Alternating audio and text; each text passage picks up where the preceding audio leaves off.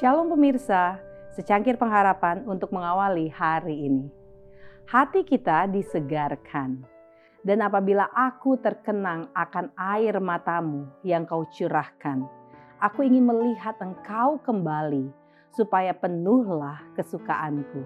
2 Timotius 1 ayat 4 Kita terus-menerus rugi ketika kita menolak hak istimewa berkumpul bersama untuk saling menguatkan dan menyemangati satu sama lain dalam pelayanan kepada Tuhan. Kebenaran-kebenaran firman-Nya menjadi hilang kejelasannya dan kepentingannya di dalam pikiran-pikiran kita. Hati kita tidak lagi diterangi dan dibangunkan oleh pengaruh yang menyucikan. Dan kita menurun dalam kehidupan kerohanian dalam pergaulan sebagai orang Kristen, kita kehilangan banyak hal karena kurangnya simpati terhadap satu dengan yang lain.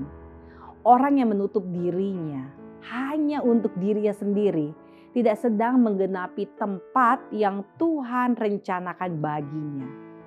Pertumbuhan yang baik dari elemen-elemen sosial dalam karakter kita akan mendorong kita untuk bersimpati dengan orang lain dan menjadi suatu cara untuk mengembangkan dan memperkuat kita dalam pelayanan kepada Tuhan. Jika orang-orang Kristen bergaul bersama, saling membicarakan satu sama lain tentang kasih Tuhan dan tentang kebenaran penebusan yang berharga, maka hati mereka sendiri akan disegarkan dan mereka akan saling menyegarkan satu sama lain.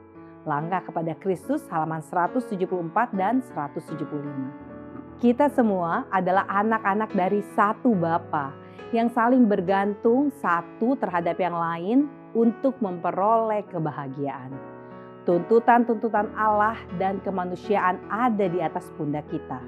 Dengan mengusahakan pemeliharaan yang sepantasnya atas unsur-unsur sosial dari sifat kita, akan menyebabkan kita merasa simpati kepada saudara-saudara kita dan memberikan kepada kita kebahagiaan dalam usaha menjadi berkat bagi orang lain. Alfa dan Omega Jilid 2 halaman 161. Demikianlah renungan kita hari ini. Selalu mulai harimu dengan secangkir pengharapan.